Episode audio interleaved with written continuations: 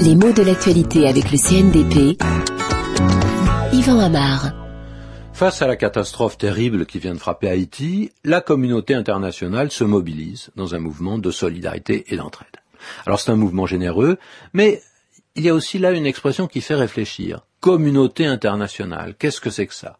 D'abord, il s'agit de faire référence à des réactions diverses qui viennent d'un petit peu partout dans le monde, avec une aide qui va converger vers l'île qui est sinistrée, qui va être canalisée par des organisations euh, internationales.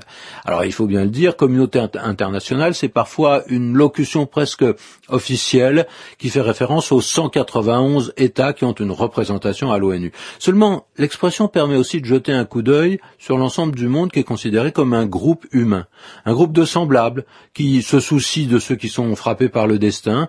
Et c'est donc euh, une locution qui va mettre l'accent non pas sur les différences, mais au contraire sur les ressemblances, sur les similitudes. C'est la communauté des frères humains.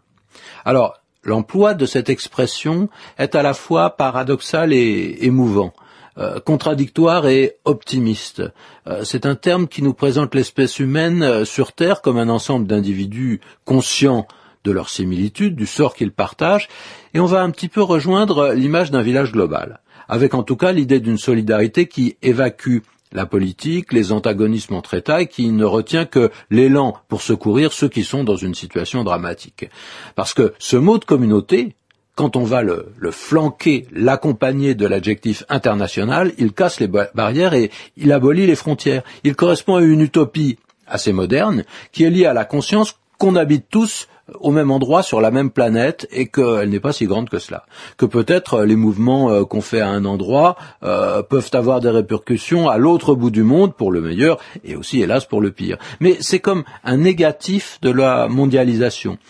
ça ne serait pas né sans cette idée de mondialisation d'ailleurs, cette idée de communauté internationale.